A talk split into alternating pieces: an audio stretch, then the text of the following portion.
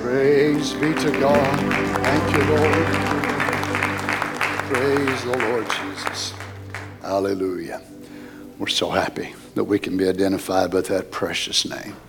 Many people say that name. They use it in cursing. They use it in things that's so, so reproachable to what a glorious name it is. Aren't you glad that you not just say it, but you're part of it? You're part of that name. We greet you tonight in the name of the Lord. We're so happy we could be together again in the house of God. Let's turn, if you would, to 2 Timothy chapter 3, verse 1. We'll read um, a few verses here before we, pray over the word. How many believers are living in the last days? You think perilous times are here? Uh, I believe we, we can all agree to that. This know also that in the last days perilous times shall come. Hard to deal with, hard to understand, hard to be able to even reckon in life.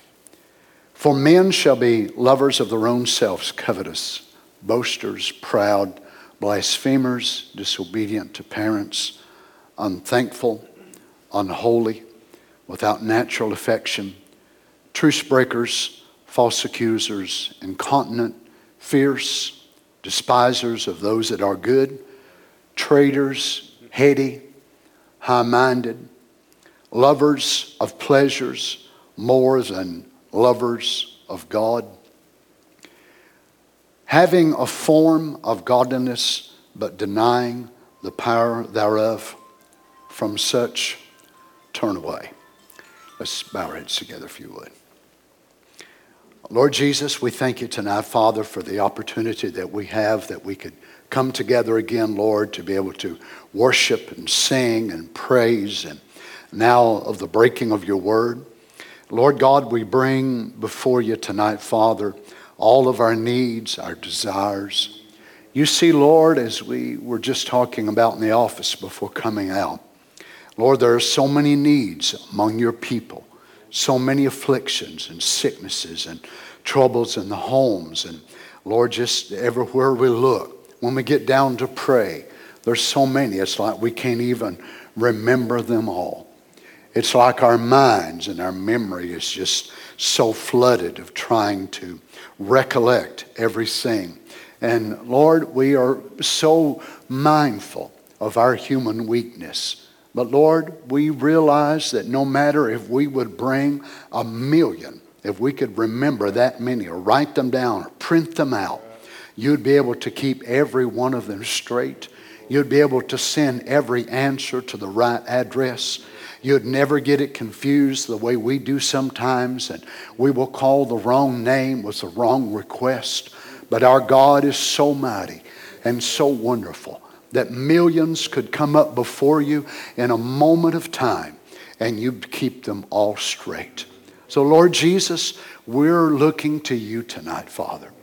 We look around us and we see the darkness. It is so penetrating the world that we live. We see our nation in the condition that it's in. We see the world. We see science baffled by one disease after another. But yet, Lord God, this hour has not taken you by surprise at all. So we're asking you tonight, Father, for your strength, for your grace, for your healing, for your encouragement, Lord.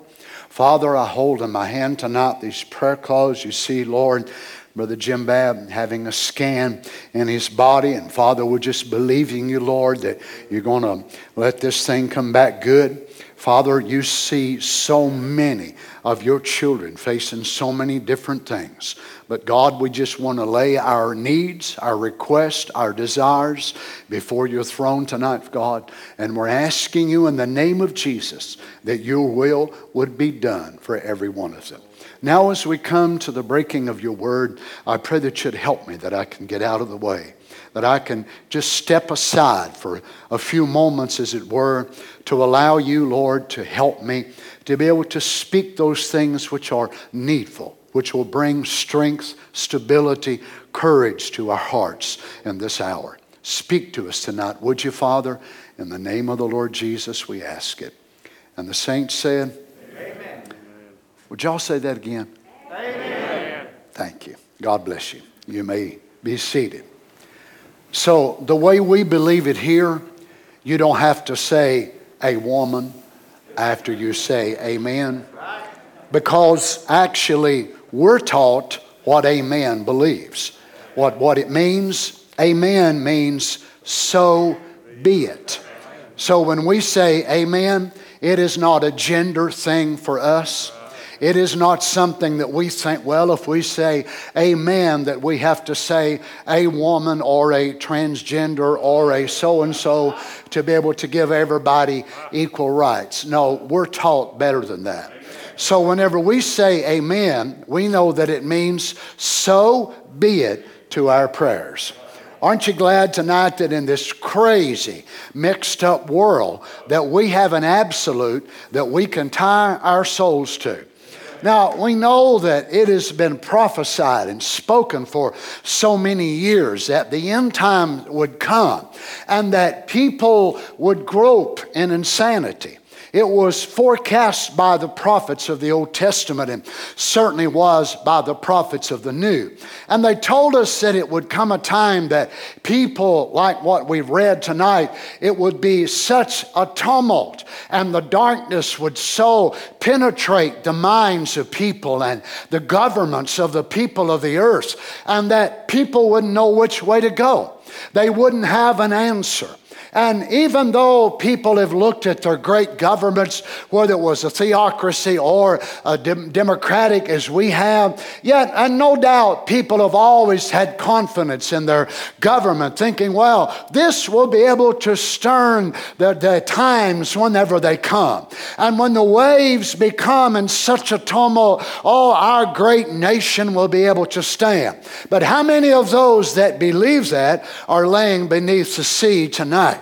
Or if we could go to the ancient ruins of Rome. Now, I've stood there in Rome and I've looked at those ancient ruins. I've been to other parts of the world and which great, great men were able to rule from and be able to see nothing left of that but just dig down so many feet and find some rocks laying there and maybe a piece of pottery and maybe a certain seal with a great man's name on it and as you stand there and look at that and you think, here was a kingdom that they thought would endure for a thousand years and yet all the rulers are gone, the people are gone, and the only thing that is left to testify that they existed is a rock with this certain man's name on it. We could go to Babylon, which of course you know is the land of Iraq, and we could go and find just barely a few remnants of what existed as one of the greatest empires of the ancient world. We could be able to go to Rome and go to Greece and find things that Alexander the Great had conquered, and then as his kingdom was divided and went into the different powers of the generals, and see how that they went to Egypt and they went to Greece and they went to Babylon, and see those kingdoms as they were conquered one by one by one. And we could go to our founding fathers and see how they come here on the basis of searching for a land that they thought would be a free land, that their people might be able to worship and might have the freedom of religion and the freedom of speech. And our founding fathers writing the Constitution and establishing our rights, little did they know Little did they know Thomas Jefferson, John Quincy Adams, all of those men would have never believed the things that you and I are facing in this very day. To where that as long as you say what is politically correct, the government is behind you. But if it's not, then guess what? You'll start losing some of your rights. Or to begin on Twitter first, then Facebook will follow, then YouTube will follow, then this one will follow. But I got some great encouragement this morning as I was thinking about how that no doubt the left has gained control of the Senate and the left has gained control of Congress, and the left has gained control of the White House, and the left has gained control of Silicon Valley. But then I had this encouraging thought but the left has not gained control of the throne. And the left has not gained control of the kingdom of God in heaven, and the left has not gained control of the kingdom of God which is in the earth. And may I go on to say, they never will. Because God, hallelujah, God is the one who is on the throne. And no matter what Congress does, or Senate does, or the White House does, they will only be allowed to do to the elect of God what God allows them to do. And everything they are allowed to do will only bring us closer to the rapture and closer to our body change. And I say, Come, Lord Jesus. Was anybody echo that sentiment tonight? Now we know that God, in, in order to allow these things to happen, the prophet makes a very profound statement when he talks to us about this evil age. And he said the very reason that this age is even allowed to exist is to prove to Satan that there is a people on the earth that are not like Eve. Now think about that, that statement. It is absolutely overwhelming that the very reason that God God allowed it to exist, the darkness to become as great as it is, even disease to come to such a place that our greatest scientists and doctors become stumped. Of course, now they've got a name for whatever bothers you, they blame it all on COVID. Now, it may not be COVID related. Before, they just called it an airborne something or another that they wasn't sure. But if you wound up with a jerk, well, it's COVID related. If you wound up with a big lip and a big fat it's COVID related. Don't you believe all that stuff? The thing of it is, they don't know a bit more now than they did, you know, many months ago about it all. When science ever going to be honest and say they don't have all the answers to all of life's problems? But we all know that our God knew that it would come to this place. He also knew it would increase great pressure upon the elect because he knows that the elect, even though they are elect in their souls, that their bodies are still human. They can have wonderful churches. They can be blessed by God with great ministries. They can be even blessed financially, live in nice homes, drive nice cars. But he also knows that the flesh of even the elect tends to get lazy. It tends to get to a spot to where we just kind of, you know, go along and have church and we get into a rhythm. But God knows how to turn the pressure up on us in order to make us pray like we've never prayed before. He knows how to let things even come in our home or our family or our nation or our church that'll begin to shake people up and say, oh my goodness, what in the world is going on? Because there's something about this this old rotten body that you and I live in, it becomes lazy, it becomes complacent. Well, did y'all come to have church tonight or what?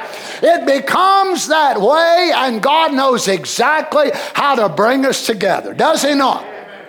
Now, we know that this was prophesied uh, so many different ways by which it would come. And our Lord Jesus, even whenever he was here, he forecast of the darkness that would be upon the earth in the last days. And he prophesied about the end of the Jewish dispensation as we looked at it last Wednesday on the three questions that were asked in Matthew 24. And, you know, many theologians down through the years have run those three questions together. But Jesus was actually answering it in a dispensational way. So the first question was asked. They asked question one, question two, question three, and Jesus asked, answered them, but many of them have ascertained that he was putting it all together. So they tried to put it with the coming of the Lord and set a certain date. What is going to be in 1958? Well, then we come to the message and we put it in 1977. And many, you know, they try to put it back on years and different time. But the Lord knows exactly how to answer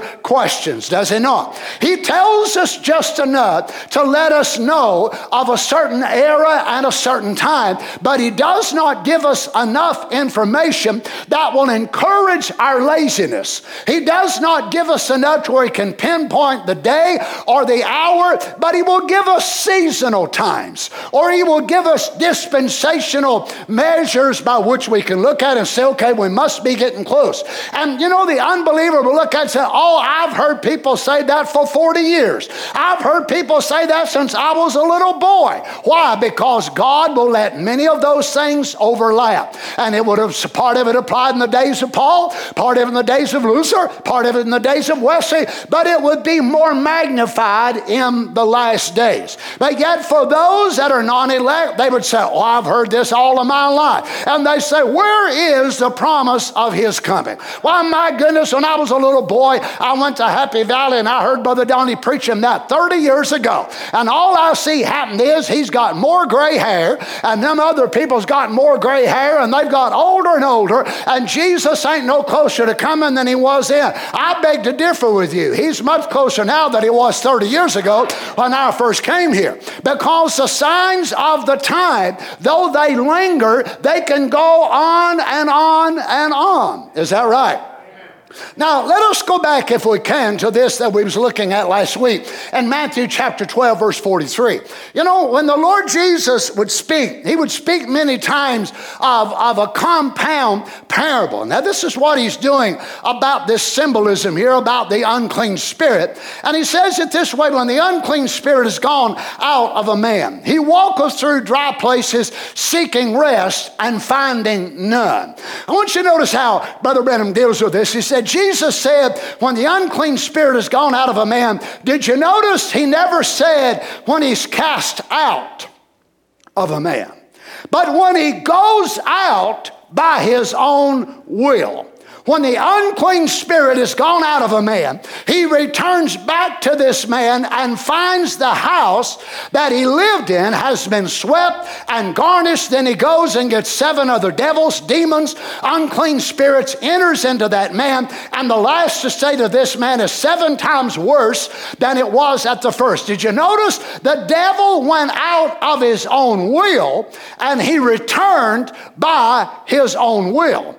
Now, with this house had already been occupied when he returned, he would have not been able to get in. But you see, he just found it swept and garnished. So here is an individual that has come through a step or steps or process to where they're getting closer and closer to God. Something has happened to them. They feel, feel a purging. They feel better. They feel cleaner. People look at their lives and they can definitely see changes in their lives. And even Satan himself had to take knowledge that something had happened to the life of this individual. But it's sort of like if you're looking for an apartment apartment to rent or a house to rent. And then you would look down through there and they will put it categorically. It will be either in the category of unfinished or furnished, rather, or furnished. Now, so you look down through there and you have all of your furniture and you want to look under the category, I want an apartment that is unfurnished. I want it to be empty because I like my table, my bed, my end tables, and this and that. But if you don't want to move your furniture and you want to leave it in storage, then you look in the category of a furnished apartment. Basically, you move your clothes in and your groceries in and everything else is furnished. But whether you look at a furnished one or an unfurnished one, one, it is still empty of an occupant. Now, whenever this devil goes out, and the Bible doesn't tell us exactly how long he's out, but it must have been long enough for the sanctification process, following the justification process, to take place in the life of this individual. But the Lord Jesus is not just speaking now about a man, but he's speaking about a generation. And he's speaking about a dispensation. Watch again. Brother Branham says this, and how can I overcome? And we notice when the unclean spirit is gone from a man, he walks in dry places. That's exactly what the church has done. Baptists, Methodists, those who believed in sanctification.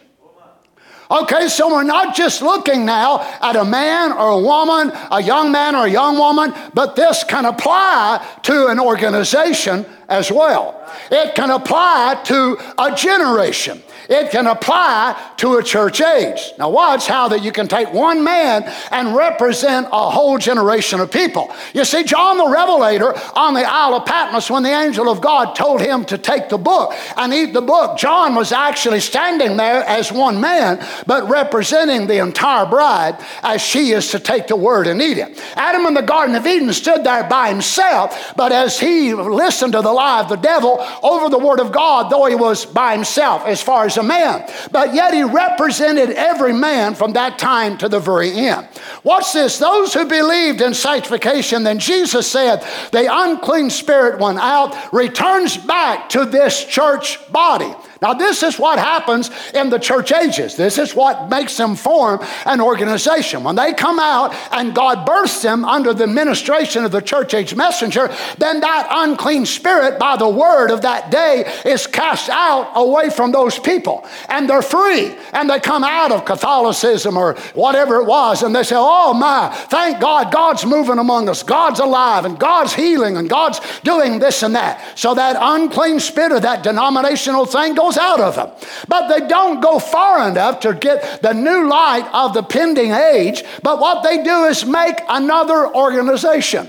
And then when they do, they form their ideology, their doctrines. And when they do, then that demon comes back and he says, Oh my, here's an empty house, but it's swept and it's garnished. Look at all this. Boy, they've got church order. They've got this and that and the other. But you know what? He wasn't afraid of all their order. He was not afraid of all the things that had taken place in their life. But what allowed him to come back in was there was no occupant in the furnished apartment.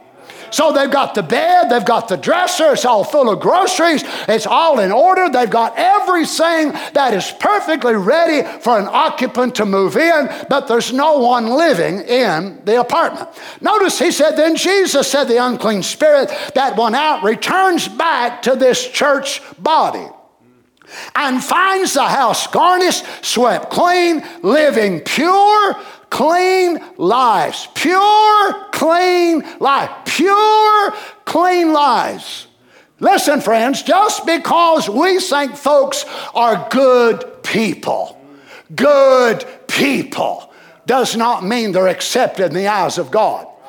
The Bible does not say the prayer of a good man is what moves God, but the effectual, fervent prayer of a righteous man not a good man. You and I look at people, oh, that's a good man, that's a good woman, that's a good man. You mean that's as far as you know? You see, you and I may be looking at people and saying, oh, they are so good, and we don't have a clue what they do in the secret time of their life. But it's not so much a good man or a good woman, as we would call them, that God hears their prayers, but it is a righteous man or a righteous woman. How can they be righteous? Because they are veiled in the very righteousness of Christ the Word. Another point that separates the bride from the church good people that you work with and that you know, and they're good people. But yet, God does not categorize them by just being good and bad. He categorizes them by being righteous in Christ Jesus. You see, the prophet tells us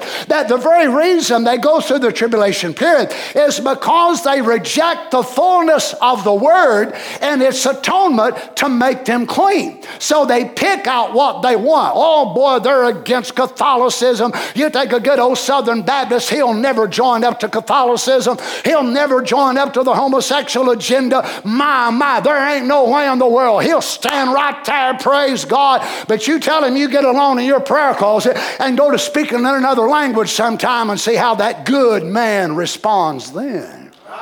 Ah, then you see an attitude from that good man that goes to ridiculing and making fun of your Bible.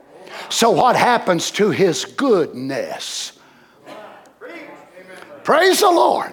Well, say they believe in speaking in tongues, and then you tell them about God sending a prophet in Malachi 4. See what happens to that good man's attitude or that good woman's attitude. So you see, it's easy for us to look at people and categorize them. Oh, this is a good man, that's a good man. That's not the way God looks at it. God looks at it as them being loosed or separated or washed from their unbelief by receiving the fullness of His Word. So, you know, the portions of the word that God reveals to us, the difference between the elect and non elect is non elect will take what they want because the word is like a smorgasbord to them. It's like a walk through buffet. So they take this, they take that, they don't want this, they simply don't get it. But that's not the way the word works. God gives it to us and God expects us to line up. Now, it may take us a week or two or a year or whatever it is, but the elect of God will receive every word of God because the word is their father. Is that right?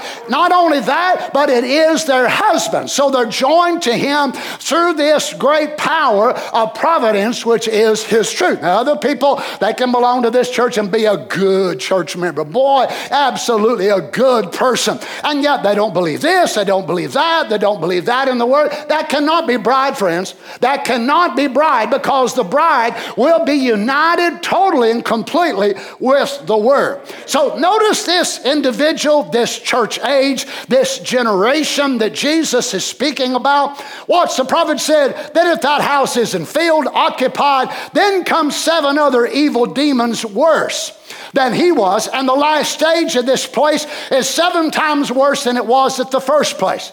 They had been better to stay. Oh my goodness. Now I realize every time I deal with this, message folks get mad at me.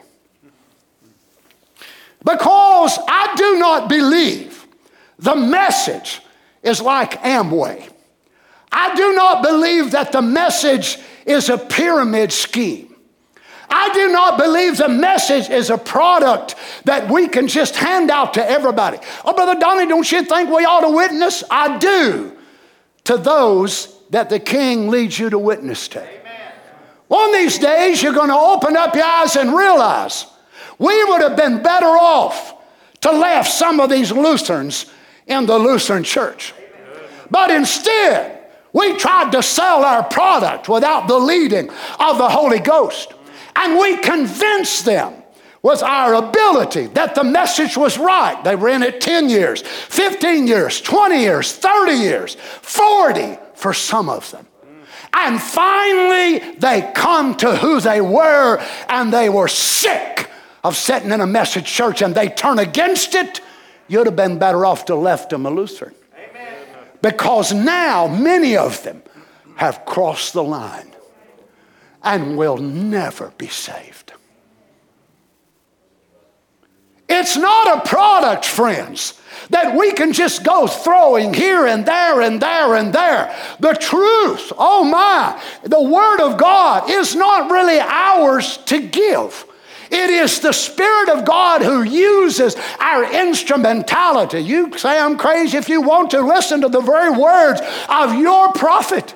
They would have been better to stay Lutheran than it would be to receive the light and to follow it. Now, saying so a man, a woman, a boy, or girl would have been better off to stay a Lutheran or a Methodist or a Baptist than they would to be brought to the knowledge of the message and then turn away from it. Why? You say, how can that be? The more light you see when you walk from it, the more grace, the more grace you're trampling under your feet. Notice this in verse 44. Then he says, I will return into. Notice he realizes whose house this is my house. Why? The title deed has not been cleared on this person's soul. Now, they may, they may have give up drinking, they may have give up smoking, they don't watch bad movies, they don't listen to bad music, but that ain't what separates them. They're still married to that first nature. They've still got that nature in them. And this demon out of hell can look at that house and say, That's still my house.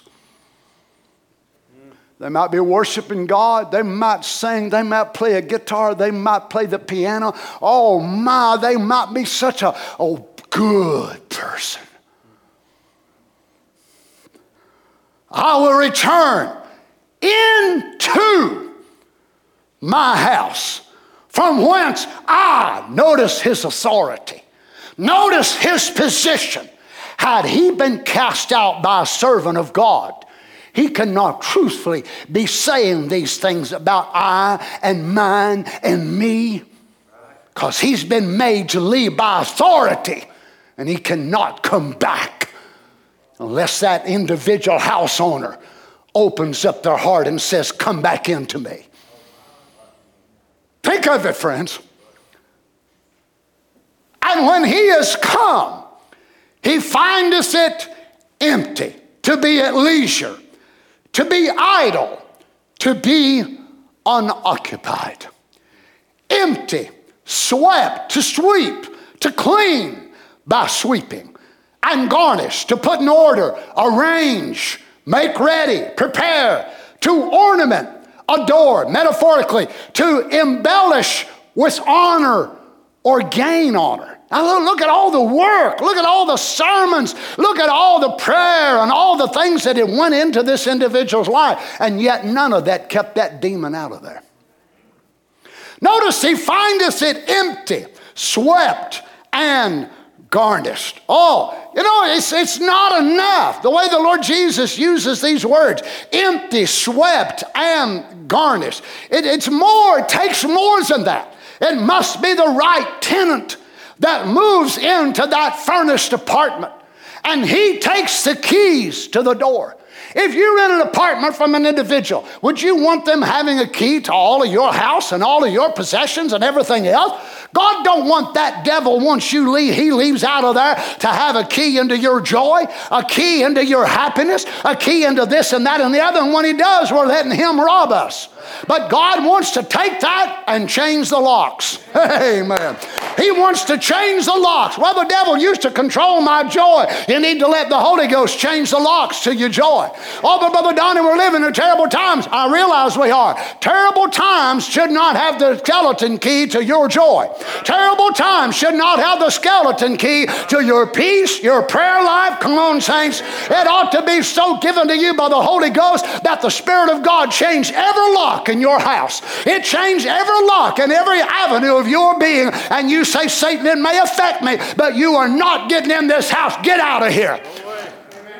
Oh, my. You see, this demon is ironically displayed in the way that Jesus gives him and renders him as if though he just went for a casual walk. So he's gone for a month or two and he walks through dry places. Now, you know, to the Jews, the way that they looked at Hebraism is the way it's called, that they looked at a desert as being a dwelling place of demons. They looked at the number seven. The, the, number seven is a spiritual number we know. But even in the Hebrew way of looking at things, the number of seven was a number of magnitude. So whenever Jesus used the number of seven, it would have really got the attention of those people. We know to us, God manifests himself in sevens. But yet, the way that they looked at it, oh my, it must have been so overwhelming. When Jesus now opening up this realm of demonology. But when the demon returned, what does he do? He brings seven other devils that are worse than himself. Now we know, of course, that the last days of this man would have been ended in absolute tragedy. Watch in verse 45. Then goeth he and taketh with himself seven other spirits more wicked than himself. So showing us that there are degrees of wickedness, as there is degrees among spirits. Whenever God created them, they had a hierarchy, of course. Archeo is the word that was made first, and those in the first line. So the last state of this man, Jesus said, would be worse. Oh my, what happens? They enter. Notice the plurality now, this entrance. They enter in and dwell there. Now they're not going to leave. Now they're not going to come and go, but they set up housekeeping.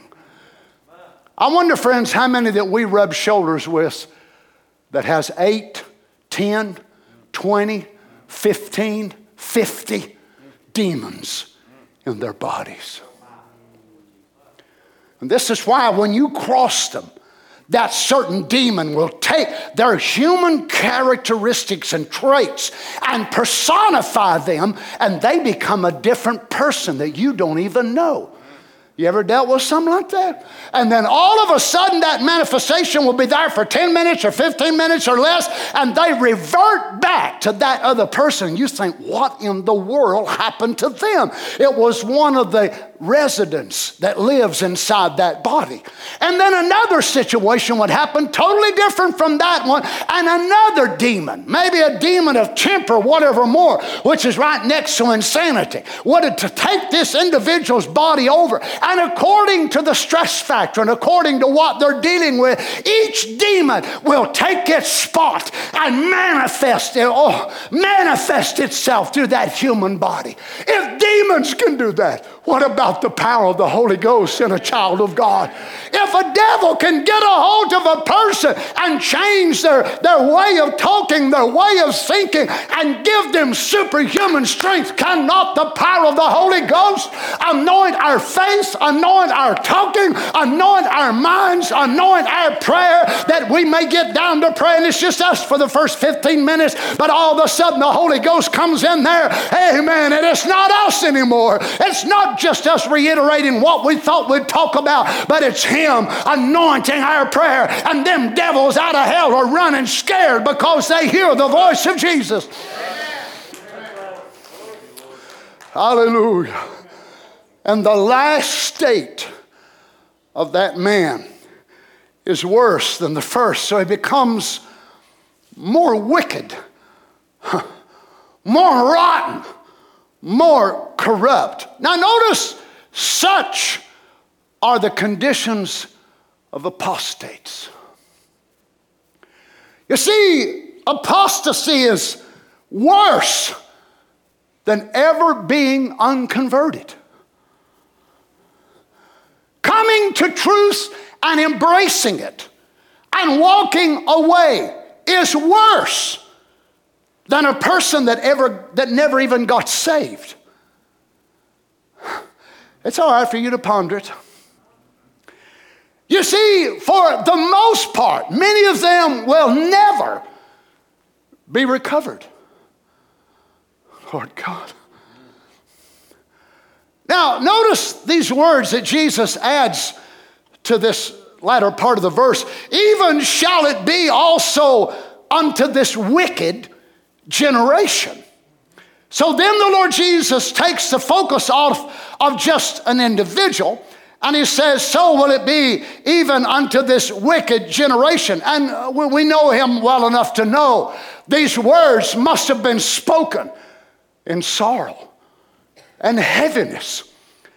It was no doubt from the heart of a loving Savior that did not will it to be this way because he knew that as a generation, Israel would reject him. Now, he's speaking about an individual, he's speaking about church ages to come, but he's also focusing on that generation of Jews. Now, how in the world could we ever take this parabolic form and, and focus it on them Jews? Well, we would have to look at it exactly right. Now, remember on the return of them coming back out of the captivity. Those of you that have studied Jewish history, you know that for the most part, a lot of the idolatry which they were sold out into, into Babylon and the different kingdoms, once they come back out, they never went that direction again. When they come out, even under the Maccabees, and they went in to, to have the Hasmonean War, and they went in to try to restore, and it seemingly was a revival, sort of like Luther's Day of Justification to where it brought a, a, spiritual spark of fire among them. And they wanted to worship God. So you look and see when they come out that the Lord Jesus is categorizing Israel as a whole, like this individual, that God done something for them. And God brought them a long way. But Jesus is now standing there with heaviness in his heart and reading to them their very destiny. He said, I am telling you, you generation of Jews, I'm telling you what is going to happen to you. Before it ever happens, I'm going to tell you, you come out from under the Babylonian captivity. The temple was rebuilt and restored, but I'm telling you now, you've got all your bonnets and your hats and this and that and the other, and you pay tithes of mint and rue and cumin, and you do this and that and the other, but you are empty. He said, Your houses are like the graves that throw the bones of them inside of there. Oh my, you know how they were in their day. They were so religious and so lost. They were so religious and they had everything in such order, but they had no occupant, oh my, no occupant living down inside their soul. Here now, Jesus takes it and places it upon that entire generation. But let me sound a trumpet to you tonight.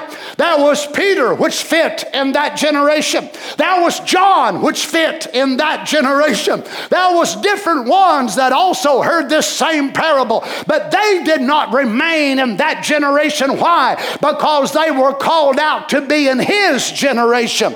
They was Pharisees, they were Sadducees, they were of the Essenes, they were different groups that they had come out of, but the Lord Jesus had called him with his voice light. His voice light had struck their soul, even though they had not received the Holy Ghost yet. They had been brought out of what they were, of what they had believed all of their lives. And even though they were born in that generation. They did not fit in that generation. May I say to you, our generation is the generation that will consummate the judgment of God. Our generation, our nation will be that which sums up the very mind, the very judgment of God. But yet, because I'm born in this generation, does not mean that I'm numbered with the transgressors. Hallelujah. Why? Because I have been reborn into another generation. I am not Oh, in time, my body is still Laodicean. My body may be Laodicean, but my soul is a gene of God.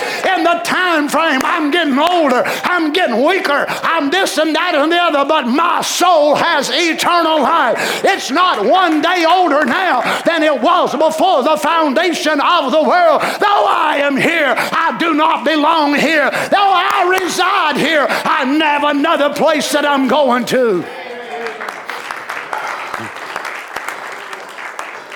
You see, it's up to us. They were right there and heard these words. They could have said, Well, I guess we're doomed too. Peter could have looked at John, and John looked at James and said, Ain't no need in trying. Ain't no need us even trying to do anything. If these guys are lost, then what about us? But they heard another voice from Jesus saying, All that my Father has given me will come. Amen. They heard these words out of Jesus' mouth too. But somehow, Brother Dale, I believe when they heard this, they thought, that ain't who I am. That don't apply to me. I'll tell you one thing, friend. You and I need to have this within us that whenever we hear somebody talking about a preacher preaching about deceivers and Pharaoh and Judas and all that, and the devil will try to make that you, you just straighten him out right there and say, Devil, that ain't me. I ain't Judas. I am not a deceiver. I am not a hypocrite. I'm not a liar. I'm a son or daughter of God. I may have mistakes, but that has nothing to do with me. I am of a higher genealogy. I am not Laodicean. I am not going to be lost. I am not going to be left behind. Oh my. Notice this Hebrews 6 4. Most of you Bible readers are familiar with this. For it is impossible for those who were once enlightened you have to be very careful now when the, you read this passage. That Paul did not say those who were once sealed, but enlightened, which means their eyes come open to an understanding they didn't previously have. Now they were enlightened and they actually tasted of the heavenly gift, singular, not gifts. So they actually tasted of the Holy Ghost. Now, a person can taste of it. I don't want to just taste of it, I want to be sealed by it. But these people had tasted of the heavenly gift and were made partakers of the Holy Ghost. You see, some of them actually had a baptism in their spirit and have tasted the good word of God and the powers of the world to come. I'm to tell you something, friends. These are not infidels. These are not agnostics. These are people that are Pentecostal in an experience where they've actually tasted. These are not people that don't believe in a move of God. These are not people that don't even think God can even do that. They even know there's more to God than just a confession. That there's something about them that they hungered for a little bit more beyond Hail Mary, Mother of God, pray for us sinners now, the time of our departure, amen. You, that, that's not the type of people we're talking about. But they had a hunger for the Holy Ghost, so they must have talked about the Holy Ghost. And they got far enough in, far enough into the kingdom of God that they even tasted of the Holy Ghost. They said, Oh, oh, this is so good. Thank you, Lord. Thank you. Oh, praise God. And they tasted the word. They didn't just run it in their mind, but they pulled the word down and said, Oh, oh, oh, thank you, Lord. That is so good. That word, oh, it's so good. I know. I know, I know, this is serious, but we're in serious times. Have tasted the good word of God and the powers of the world to come. If they shall fall away, which is what? The word apostate, apostasy. If they become apostate, to what they said, what they saw, what they ate, what they experienced. And then they turn and walk away from it. To renew them again unto repentance, seeing they crucify to themselves the Son of God afresh and put him to an open shame. So you see, Jesus speaking to the children of the children of the children of the children of the children of the Jews that came out of the exile. And they were justified by faith, we'll say. They come on up under the Maccabees, which is prior to the coming of the Lord Jesus, of course. And they had been able to experience a cleansing. For he goes into the temple and cleanses a lot of the mythology that had been brought into the temple prior to this is prior to the coming of John the Baptist. So they experience an element of sanctification. So the house is swept, it's garnished, and here come the king himself. And what did he tell them, Harry? Except you eat my flesh and drink my blood, you have no life in you. What's he offering them? Himself. Y'all are clean, you're swept, you're garnished, you've got everything in order. I am what you need. And they said, We will not have this man to rule over us. Say we not, well, thou art a Samaritan and hast a devil. So the Lord Jesus offered to take the keys of their soul keys of their spirit, keys of their reasoning, their imagination, their conscience, their affection. But they said, We'll have nothing to do with this man. So they reached down and picked up stones whenever he took the book there and opened it up and said, This day, this scripture is fulfilled before your sight. And the Bible said they went to plunge him down the cliff, their headlong, to kill him. They also, in another place, when he was a Nazarene, picked up stones to stone him the man that come to take up residence in their furnished apartment. But they said, We don't want you in our house. You're not welcome here. So Jesus said, Then your house will be left unto you unoccupied and desolate. And I tell you now, you will become possessed with more demons and you will be worse than your father was pre exile. You will be worse than the Canaanites. Now, think of it, friends. The Canaanites were horrible people. Horrible. Some of the practices and things that they did was un- unbelievable. But when you look at the mercy of God that dealt with the children of Israel and the way God brought them out, God punished the children of Israel worse than he did the Canaanites. Why? They drunk the nectar of his cup. They took from the bread of his table. You see, the more mercy is given to us, when God opens His Word to us and gives us a revelation, you understand what He's doing? He's unveiling a portion of Himself to us. That is mercy. Not just mercy when you get saved. Every time you get a revelation from the throne of God, it's a further extension of the personality of God revealed in your life. More mercy, more mercy, mercy about healing, mercy about grace, mercy about overcoming. And when a person turns from each of those steps of revelation, he tramples the blood of God, the mercy of the Almighty God right underfoot and says, I'm going to go back and be what I was before I come to this message. That is totally, completely impossible. All these folks that have left this message will never, ever get away from it. I'll tell you right now, probably more than likely, most of them who have turned away never have a week that goes by in their life that they don't think, say, or something about this message. Remember, truth does one of two things it binds you or sets you free. Oh, it's so sad. Many of these that have turned and went away, they're bound right at the door of this message. They talk about it more now than they ever did. They mention the name William Branham and reproach and repulsiveness, sure, but they'll never get free from it. Hide me, Lord Jesus. Lord God.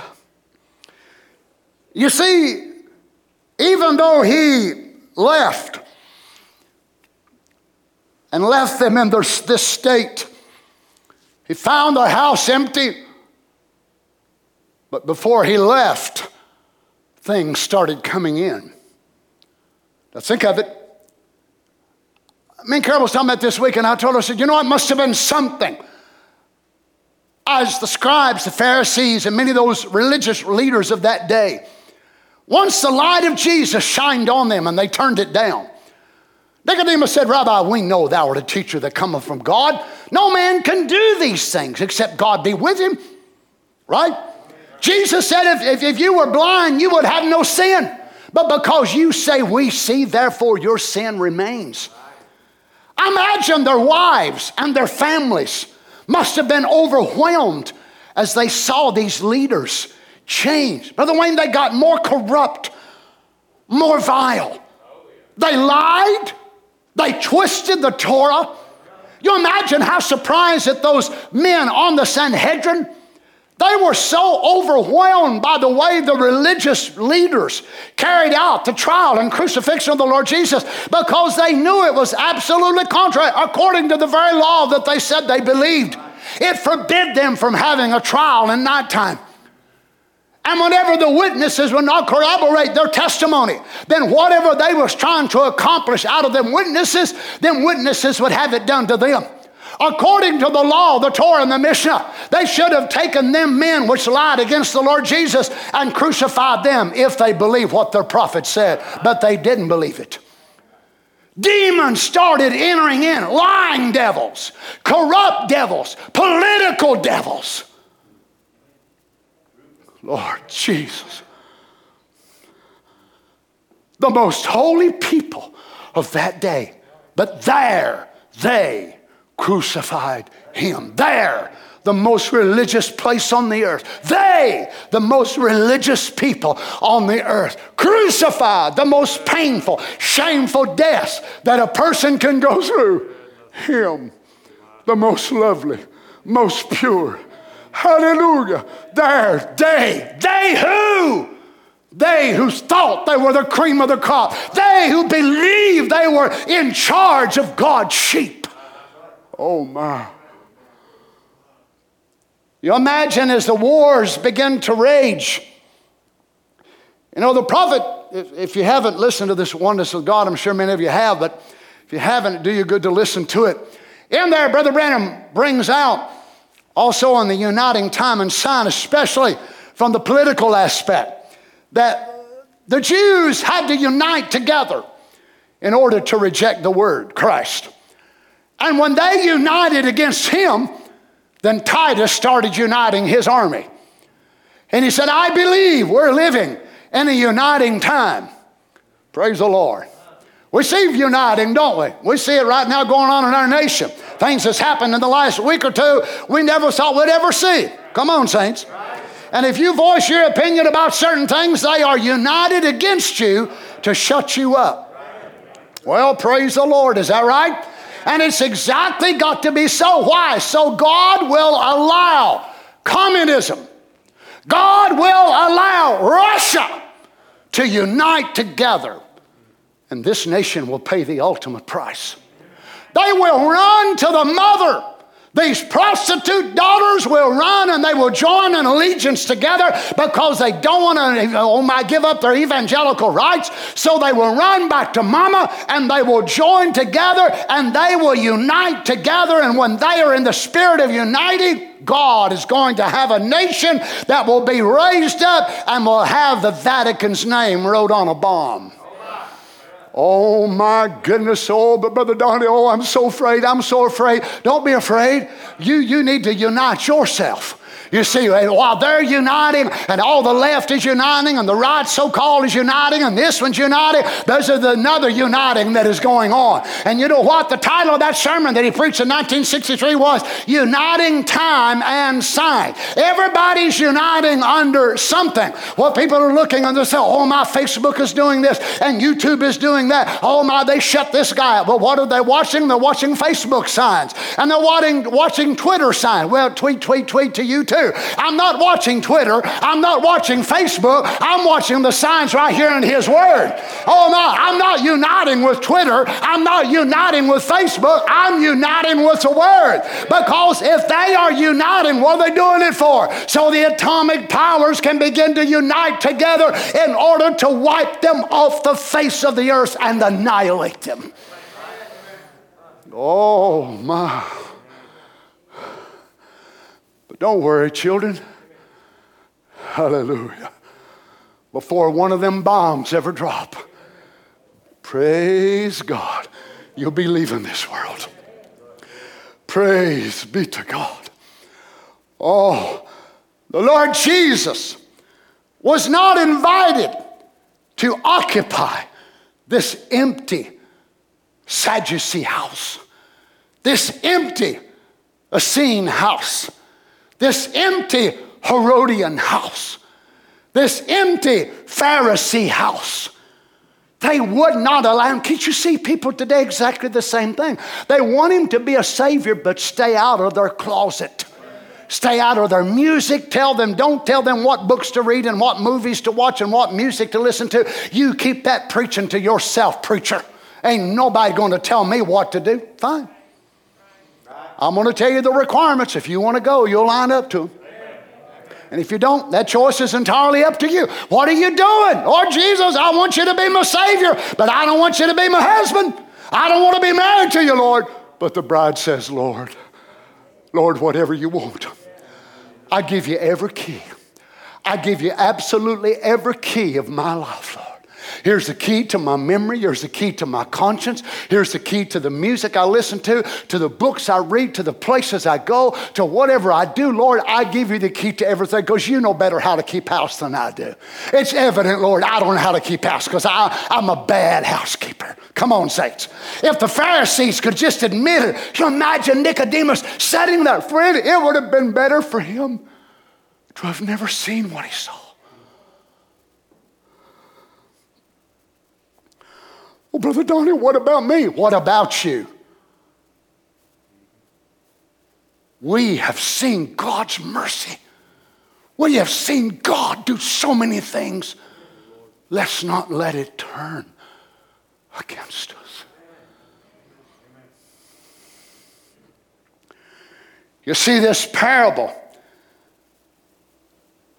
was worded in such a perfect sense to identify that generation. I imagine they got so angry, they got so upset. I wonder how many demons entered them. when they heard Jesus preach the word, instead of repenting, they got so mad and so angry. And when they did, they opened their soul right there in that meeting, and the demon stepped right inside of their soul. You imagine when they went home that evening, Brother Dave, after church, and they were so mean and so grouchy and so contrary. And the wife was saying, What's the matter with you?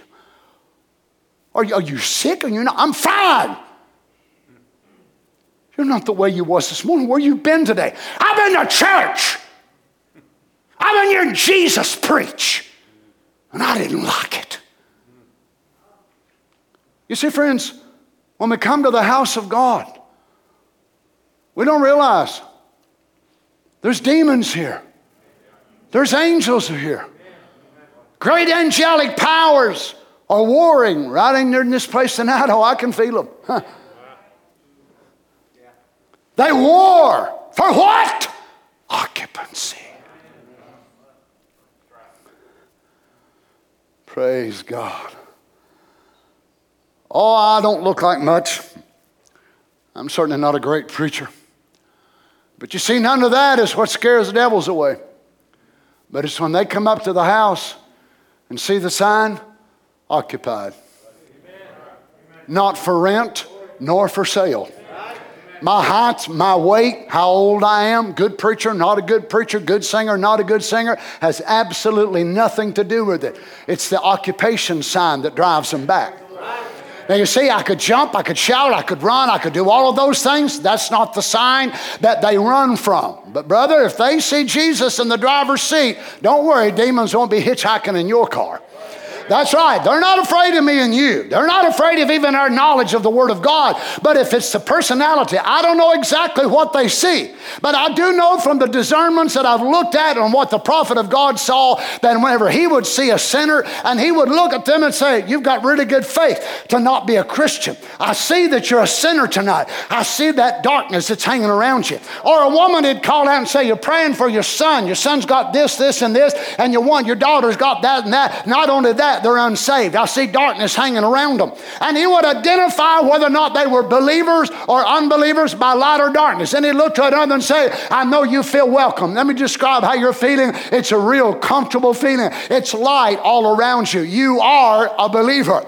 He never said, Oh, let me measure your hair, sister. Let me measure your hair, brothers. Uh, how long is your skirt? How long is your dress? Uh, what church do you go to? It was a pulsation from their soul that let him read and let him see in that realm. Don't you understand? That's the same realm that demons were in. Oh my, I was doing a study last night on diabetes, and I looked at all the, the quotes that Brother Branham said about 340, 360, something like that. And as I began to look at it, I saw how that whenever a person would come up with diabetes, and then another one begin to scream out on the audience, and he would say, Where was that? What happened? What, what, what was it? Where was it? He said, Oh my, I'm getting so tired now. Satan will try to trick you. Lord, help me. Lord, please help me. And then he looked around. Where was that woman? Where was that woman? Oh, I see there it was.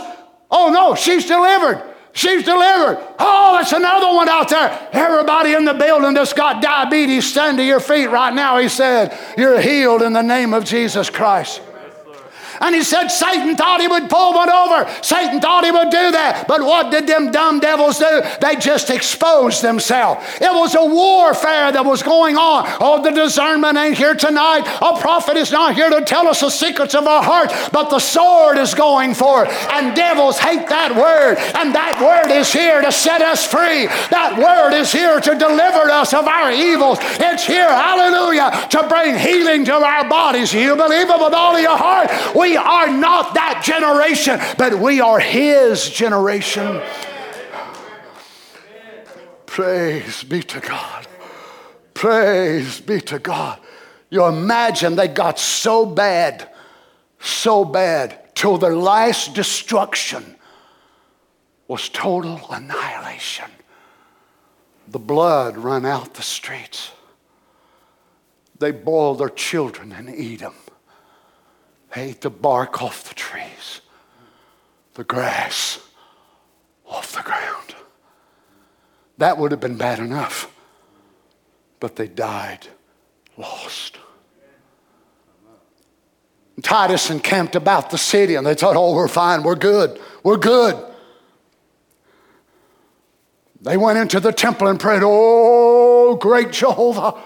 Great Father, so and so, come and pray for us. And they run into the temple and they begin to offer sacrifice and they prayed and they went through all of that. And while that was going on, they was busting down the gates and burning the gates. And here was the Romans flooding in the city and they killed them and slaughtered them by the thousands. But not one believer was found in the city. Why? They heard the words of Jesus through his own body and then they heard the words of Jesus through his bride body. And when they began to see the signs, you know what they done? They packed up their stuff and left before the tribulation period set in. Amen. Amen. Hallelujah. They packed up their stuff. There was not one believer that had to boil their child. There was not one believer that had to eat tree bark, brother. They had done fed on the word and they'd united with the time and the sign and they was out of there. They left it by the grace of God. Let me read you a couple more scriptures and we'll close. Watch how Paul was dealing now with this thing. Remember, Thessalonians written around 60 or 61. So this is before the, the last phase of this starts to kick in. For you, brethren, become followers of the churches of God, which in Judea are in Christ Jesus. For you also have suffered like things.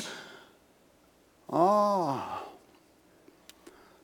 Not of the Persians, not of the Babylonians, but of your own countrymen, even as they have of the Jews.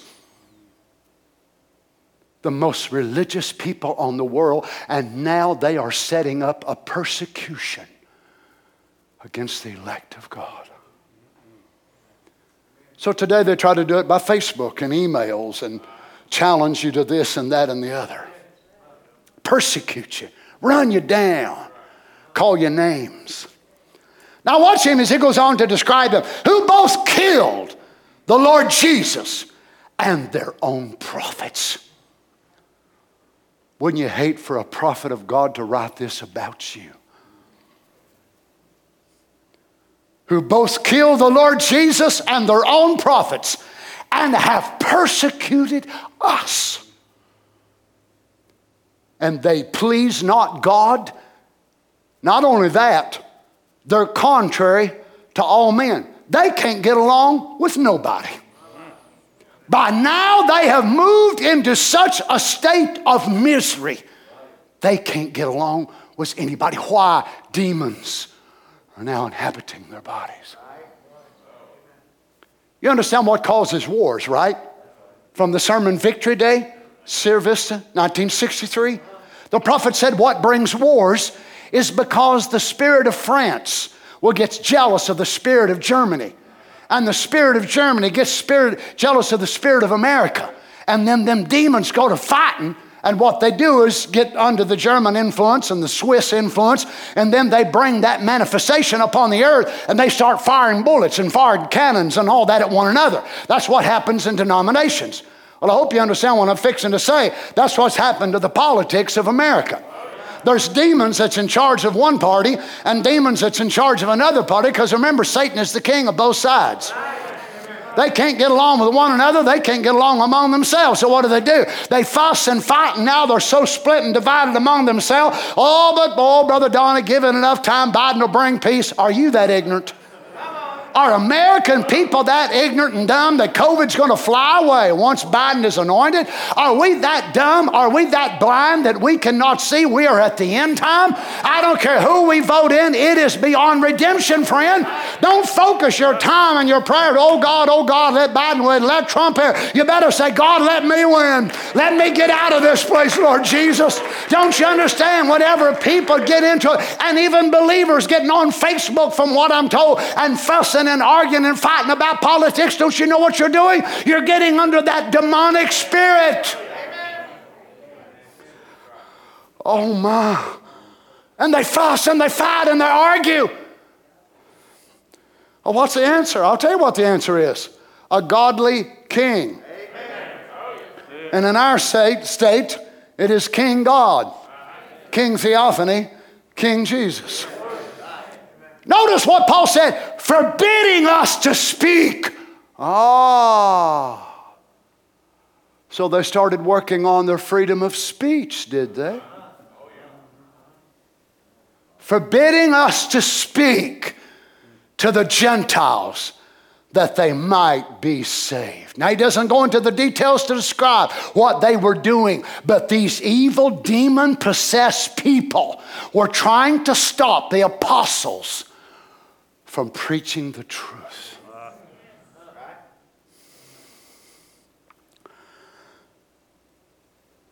And this is the reason why to fill up their sins always for the wrath is come upon them to the uttermost. Mama.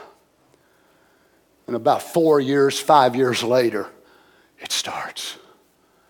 And it goes on from 66 to 67 to 68 to 69 to 70. And then Titus rides in and takes it over kills them by the thousands. According to some of the historical writings, over a million people died. Died thinking this going to heaven. Died singing songs to Jehovah. Can you imagine when they opened up their eyes in the regions of the lost? And they thought, God, have mercy. What am I doing here? Because they took on their destiny, their deceit, their discrepancy in their lives personified. Well, if people start acting like hell before they get to it, you and I ought to start acting like heaven before we reach ours. We ought to be more and more like the Lord Jesus. But it's harder now, Brother Donnie, but the power of God is greater. You're going to focus on how hard it is. You want to focus on how God big, how big our God is. Oh, it's dark, it's dark. That's right. I'll agree with you, but the light has never been so bright. You want me to preach about how dark it is or how light it is?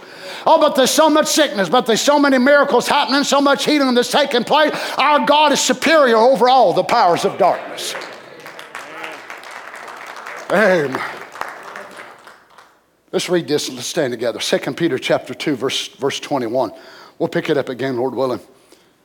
For it had been better for them not to have known the way of righteousness than after, notice, after they have known it, to turn from the holy commandment.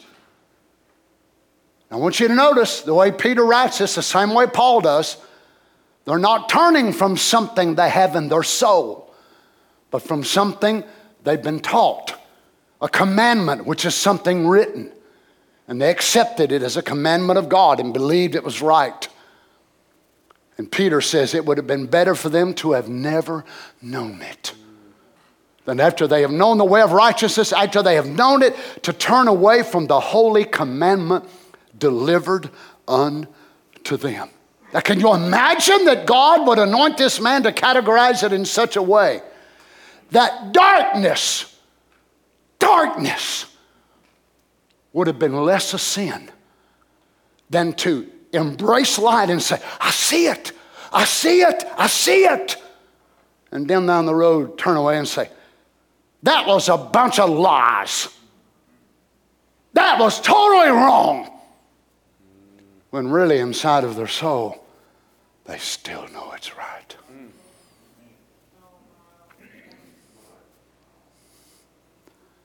Lord, have mercy, children. May God help us. Why, Brother Donnie? They sinned against more mercy, more grace. Oh, my. And actually, they become more capable of worse sin. You see, an apostasy and a person that is apostatized or one that is in such a state is actually liable of greater punishment. Remember Brother Branham talking about Ern Baxter? Never he said about Paul and never he mentioned Demas, and Ern told Brother Branham, he said, Brother Branham, you know the first thing I'm going to do when I get to heaven? He said, What, Ern? He said, I'm going to walk right up to Demas and I'm going to smack him right in the face and say, How did you forsake Paul down there? Brother Branham said, Ern, I think I'd be careful about wanting to go where Demas went. Now remember, he said Demas did not go back to the world, he was a preacher. But he turned his back on the prophet of God and the prophet's message because he started seeing things. You maybe, maybe remember the sermon that the Lord gave me several years ago on the failure of intellectual faith. And the Lord had me to bring it in the first person of Demas, as if I was Demas when I was preaching it. And I started bringing points about Demas how he might have started questioning because Paul, he was with him and he'd see his eyes get all runny and festered up. And Paul had to cancel meetings because he couldn't see. And then he'd finally start coming to a little bit and coming out of it. And he'd write a little small book. And Paul said, I had to, to write this with large letters. Now, the book itself wasn't but five or six chapters but he's actually talking about the size of the letters. Can you imagine him sitting there and trying to look at it? Demas sitting over there watching him and say, This can't be right. I've seen that man lay hands on the sick and watch them. I've seen him lay hands on a man with a bloody flux. I've seen him do this and that and the other. He's losing his ministry. He's washed up. He's finished. Then he wrote to one of them and said, Whenever you come down here, Timothy, to visit me, would you bring that coat? I left up there at Troas. I forgot my coat up there, and Demas thought, a man like that with only one coat. I can't follow such a man. Demas, of course, was a wealthy guy, had a lot of goods and things around him. They come down to the inn, and Paul said, All men have forsaken me. They've all left me. Sitting down there, the rats running over his feet. Drop old molded bread down there to him. And Demas said, How could that be a servant of God? I just can't believe it. Brethren, I'll, I'll tell you, I, am really sorry. I, I'd like to make a recanting video and put it on YouTube. Now I'm free from that, that cult called Paul. I'll tell you, brother, and I, I, I repent before you. And I, I join sides with you all now, and I, I'm against that, Paul. Lord God. Let me just tell you the way I feel. If you folks in a year from now, or a week or a month, decide you no longer want to go this way of the message of Malachi 4, and you figure the only way to shut me up is to vote me out. If need be, I'll walk out of here with my wife, even if my daughters don't follow, my son in laws, my granddaughters. I'll walk out by myself before I will recant this word Man. that has changed Lord. my life. And you folks that have left the message, you want us to leave this and follow you? Would you please send me your testimonies of how many are getting filled with the Holy Ghost by following you? Please tell me how many are getting delivered of addictions. Please tell me how many are getting healed of cancers. Please let me know how many are getting delivered of besetting sins. As Carol and I talked with someone after church on Sunday, and I began to talk by the Spirit of God and ask the person something they wanted to say, and they talked for just a couple of minutes maybe. And I started talking, led of the Holy Ghost, and I just kept talking, kept talking, and kept talking. And I told the individual, I, am sorry, I didn't mean to take all your time. Now you say something. And the person said, You answered every question that I had on my heart. I don't have anything else left to say. So So, some of you that want to argue your theology, you come and do that. Don't prove it by your words, but Paul said, I will know the power of them, not their words. I'm not here to argue, I'm not here to debate. Let's see the God who answers by fire. Come on now, don't get scared. Well, if you all have been sent to set us free from this message bondage, you ought to have signs. God always confirms the word with signs following. Oh, but you're great theologians, but you have no power, huh? Well, sorry, this ignorant Kentucky boy ain't going to follow you. Because my God is a God of supernatural. Well, come on, children. What about it, Happy Valley? You want to leave? You want to go back to that old vomit, back to that old pig pen you were in? Not me. I like it out here being free from all that mud. I like it out here being free from all that stuff, don't you? Praise God. You'll find a hog return back to that pig pen, but you'll never find a sheep there in the first place. Is that right? My, I don't get worried at all when I see a hog wallowing in the mud, but if I see sheep down there, I think, boy, there's something bad wrong. Because why? It's different from a nature of a sheep to get in such stuff. I don't marvel that hogs go and lead to apostasy, but I know that genuine elect can no more leave this word, then God can leave them.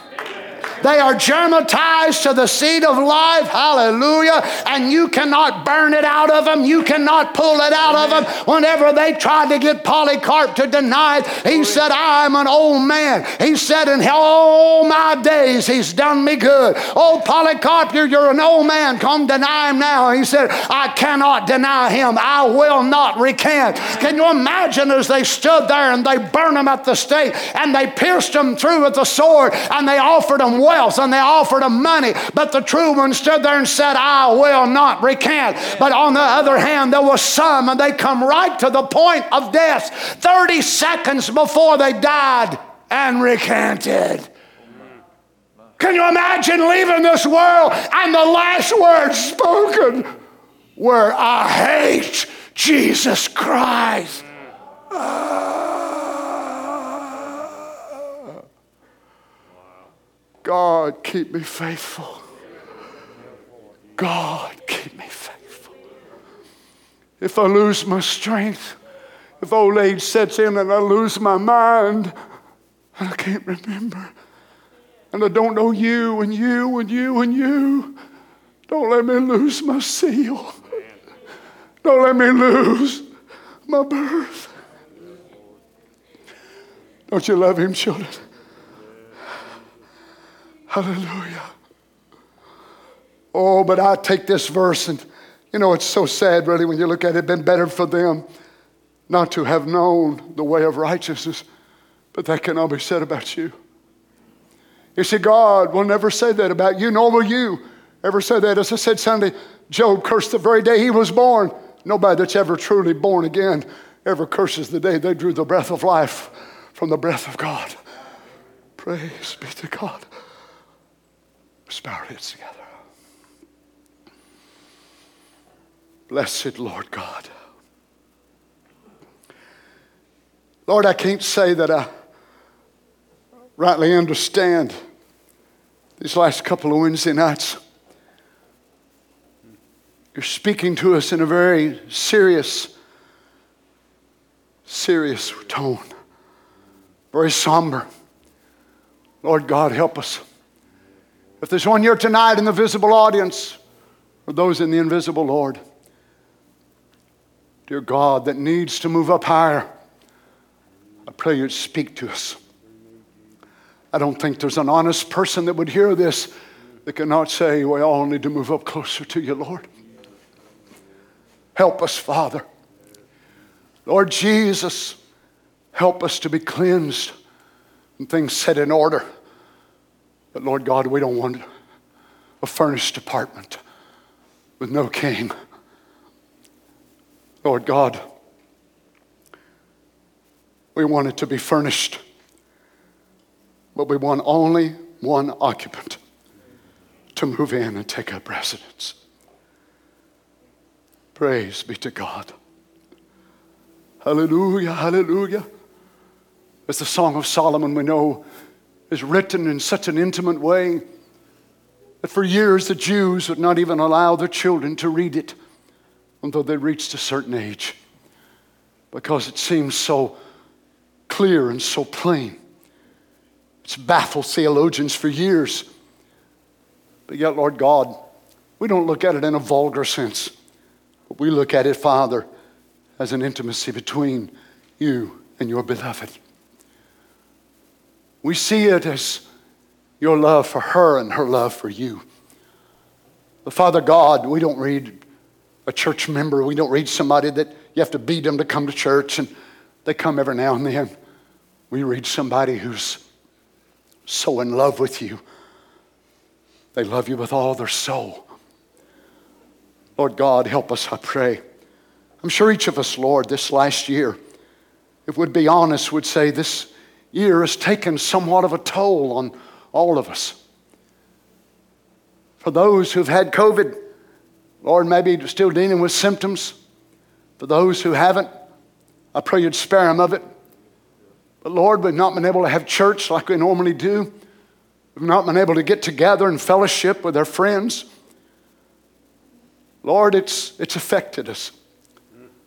I'll be the first one, Lord God, to say to you tonight, I long for the day when we can have church on Wednesday and Saturday and Sunday and we can get together, saints, and fellowship without a mask. We can't even hug one another's neck. Oh God, help us.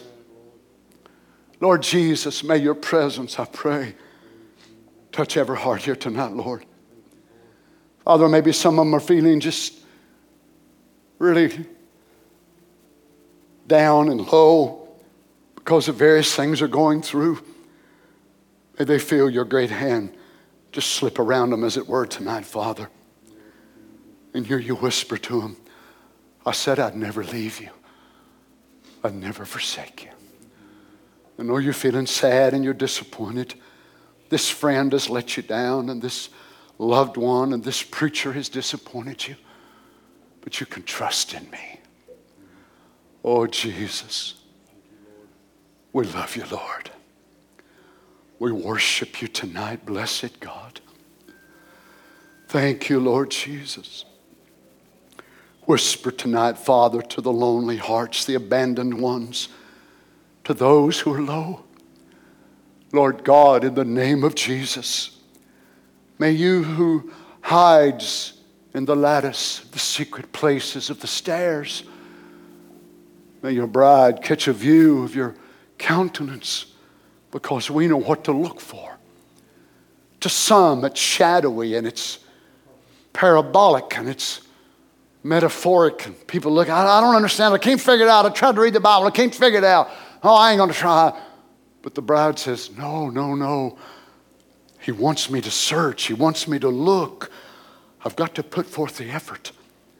It looks like a shadow, and then it looks unclear, but then as she begins to look and her, her eyes receives heavenly enlightenment, then she says, Oh, is that an eye? Is that a nose? That's a lock of hair. That's, that's his chin. That's his brow. The more she looks, the more she sees. As you begin to open our eyes, Lord God, enlighten us to who you are how great you are, Father. We worship you tonight, Lord Jesus. Can we just worship him just a little, saints, before we go? Oh, praise be to God. Hopefully, Lord willing, we'll be able to gather more here on Sunday. We'll have a little bit more normalcy, hopefully, for a while. But you know, if we do or if we don't, I've come to realize that through this COVID and through all this that we've gone through, I've not been able to see you all like I want to. You haven't been able to see me. I've not been able to hug none of you. Only ones I feel comfortable hugging is those who got antibodies. You know what I mean? Because I don't want to pass nothing on to nobody. And then you hug them and you think, oh, should I do that or not? But I've come to realize that even though I can't hug you, I can still hug Jesus. And I might feel a distance with you. Folks come in the office for interviews and they come in with masks on. And I tell them, take it off if you want to for my sake. Why? Why? Because we, we feel so edgy. We feel so concerned. Don't tell me that don't bother us spiritually. But let me bring you into an August court tonight. You can take your mask off. Lay your worries aside. Step up into the place the cherubims will move back and give you first priority into the presence of God. You believe He's here to minister to you? Yes, sir. Praise be to God. Let's just worship Him just a little bit. Now, we know there's a great divine approach into the presence of God of prayer. But we also know there's an approach of praise and worship, by which we begin to magnify His name and just bless His name. And He pulls us into this place of privacy. And Brother Branham uses the word August courts. August courts. So we don't want the outer court or the inner court. We want the august courts of His being where He just pulls us right in, brings healing, ministers strength. That evil spirit that's tormenting your body, your mind, or your soul, that it'll have to leave you at the name of Jesus. Hallelujah. At the name of Jesus. We worship you tonight, Lord.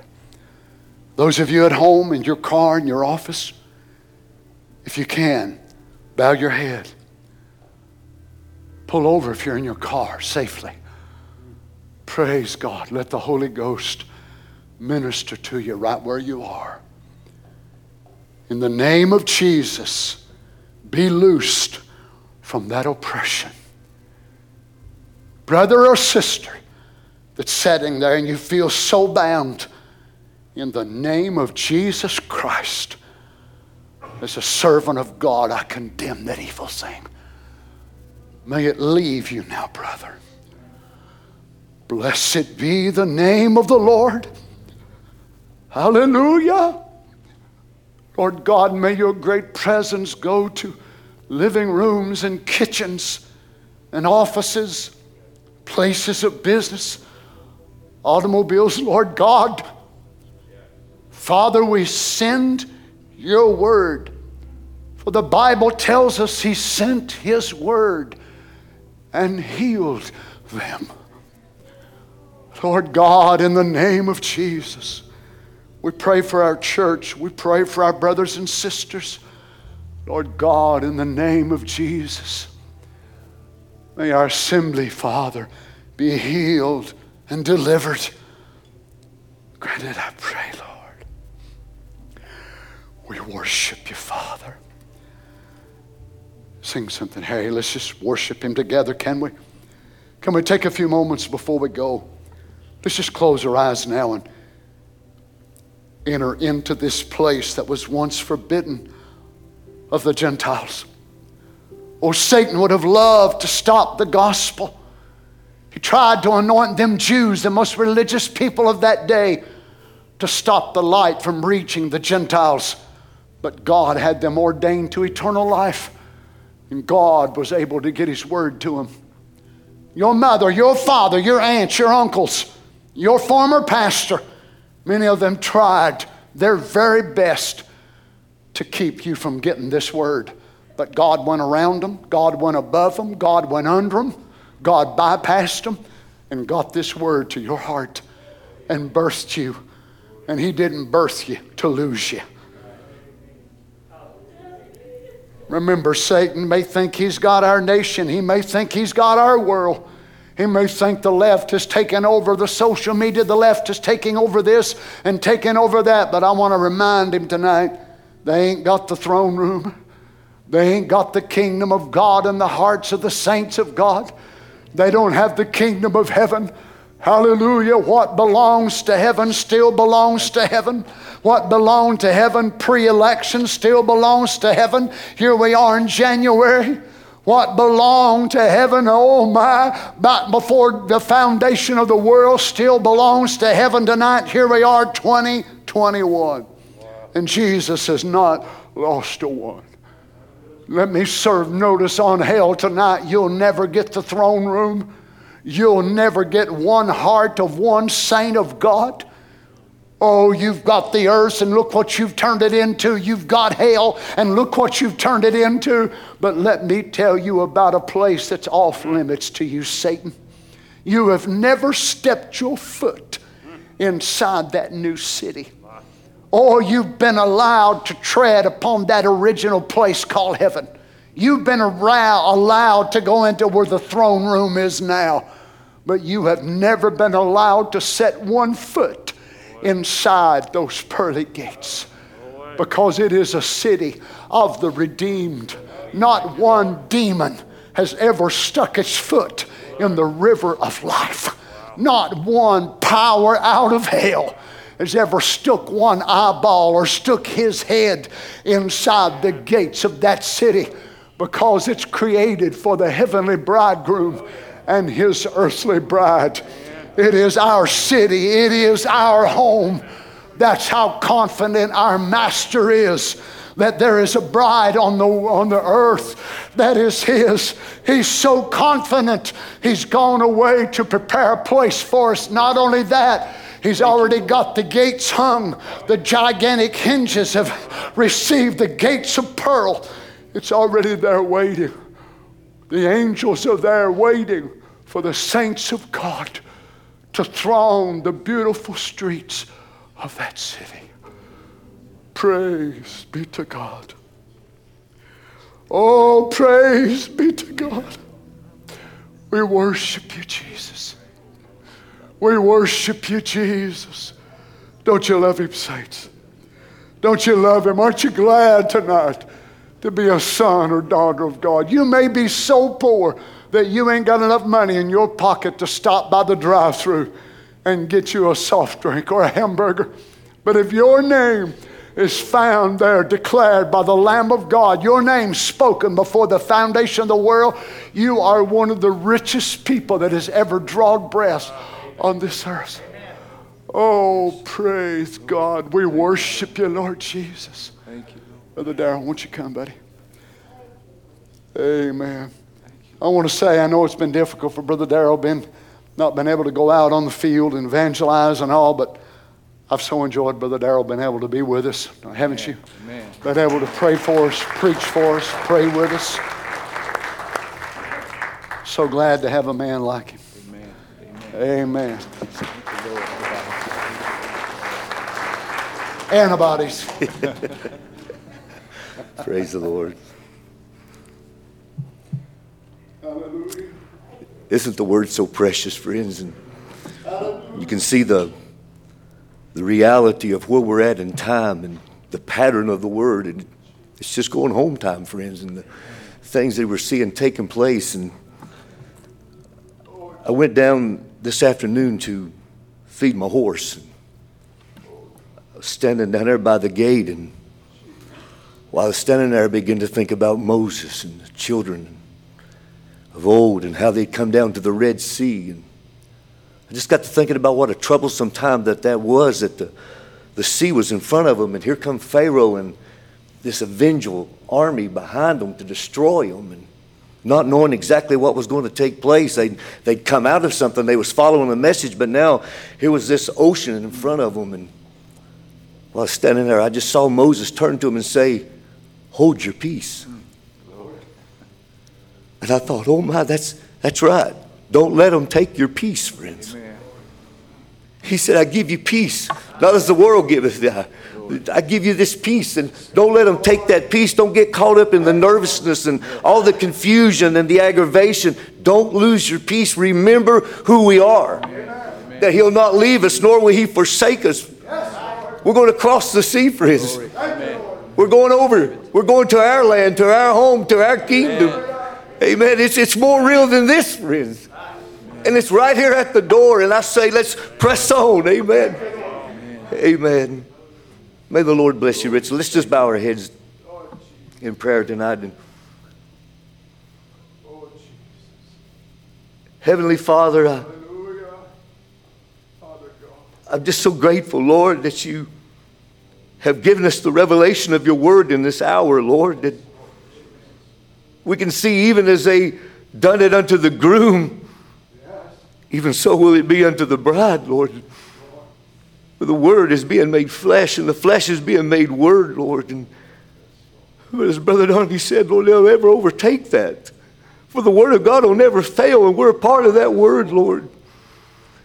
So we have peace tonight in knowing, God, that all things work to the good, no matter how, how dark it would seem to be or how nervous it would seem to be. It's working for our good, Lord, bringing us to that place that you had of us in your mind before there was ever a world, Lord. God, we're just so grateful that we can see these things, Lord, and know where we come from and know where we're going. And knowing, Lord, that there's something within us that even we get weary and feel like letting go, there's something in us that won't let us go. Because it's not me holding you, but it's you holding me, Lord. We're grateful for that, Father.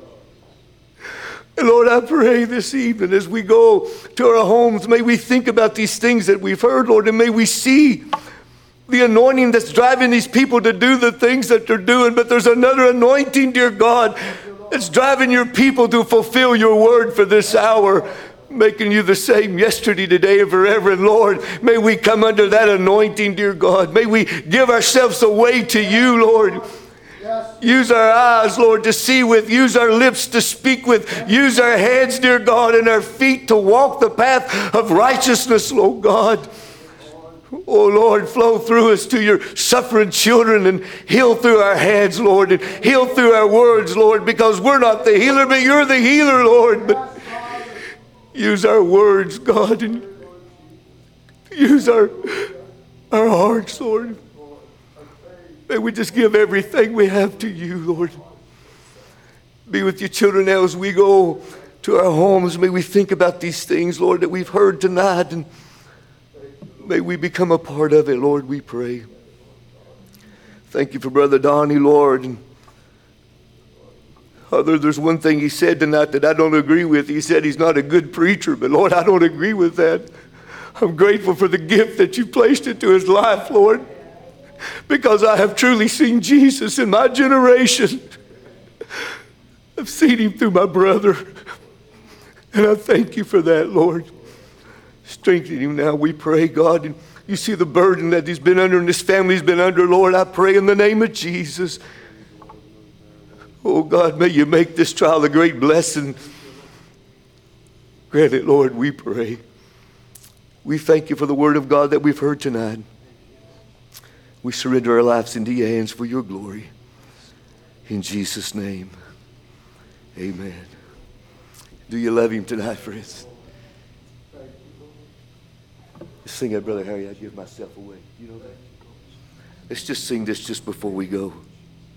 I give myself away.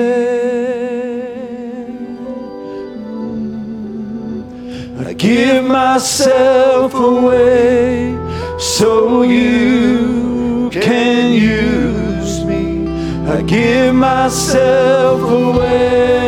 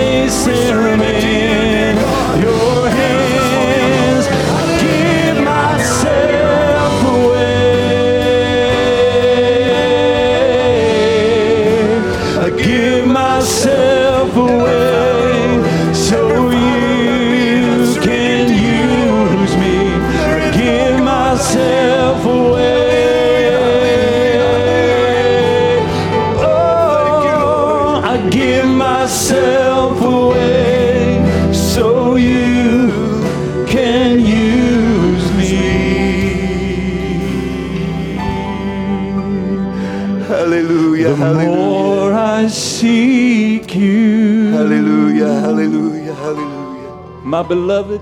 Let's just worship you, just for a few more. I find you. Oh, we're in His presence now. Amen. Mm. And the more I find you. Yes, Lord. The more I fall in love with you.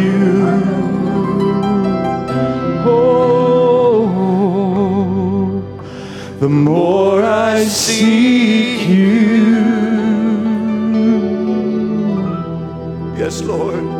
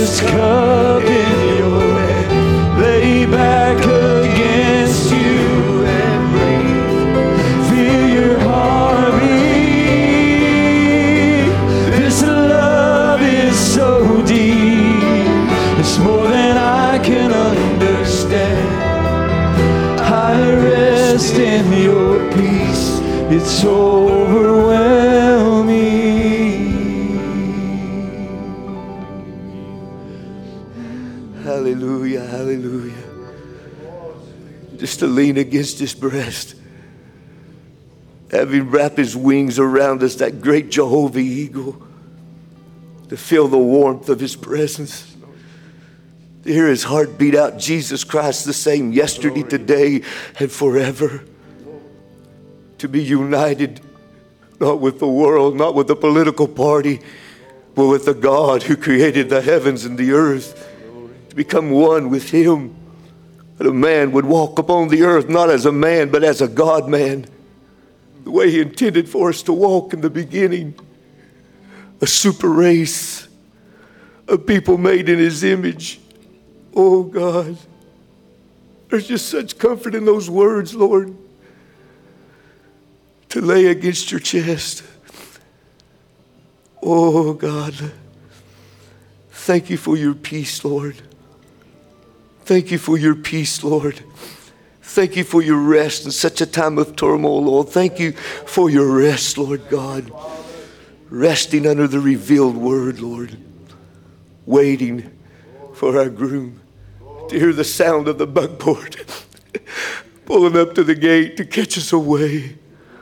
Oh God, we see these things happening. I can almost hear the sound of it now as it approaches, Lord. May we be true. May we, we be faithful, Lord. Bless your people now as they go tonight, we pray. We just love you, Lord. Thank you so much. You loving friends. Ain't no better place on the earth to be than right here, right now, at this moment. Amen. Drinking from the breast of El Shaddai, the vitamins for a body change. May the Lord richly bless you as you go in peace. Amen. Sing us happy, Brother Harry. God bless you, saints, tonight.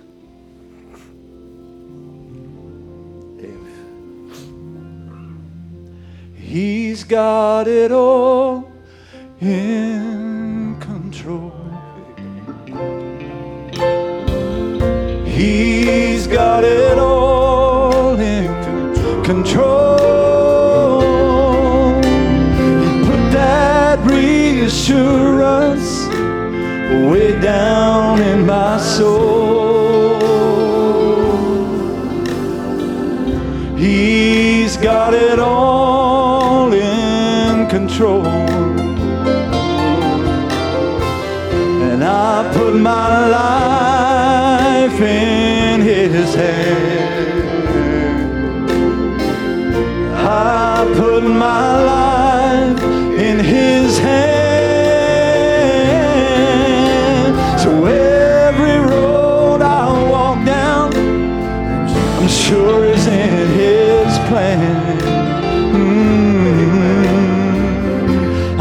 put my life in his hand. And he's got it all in control.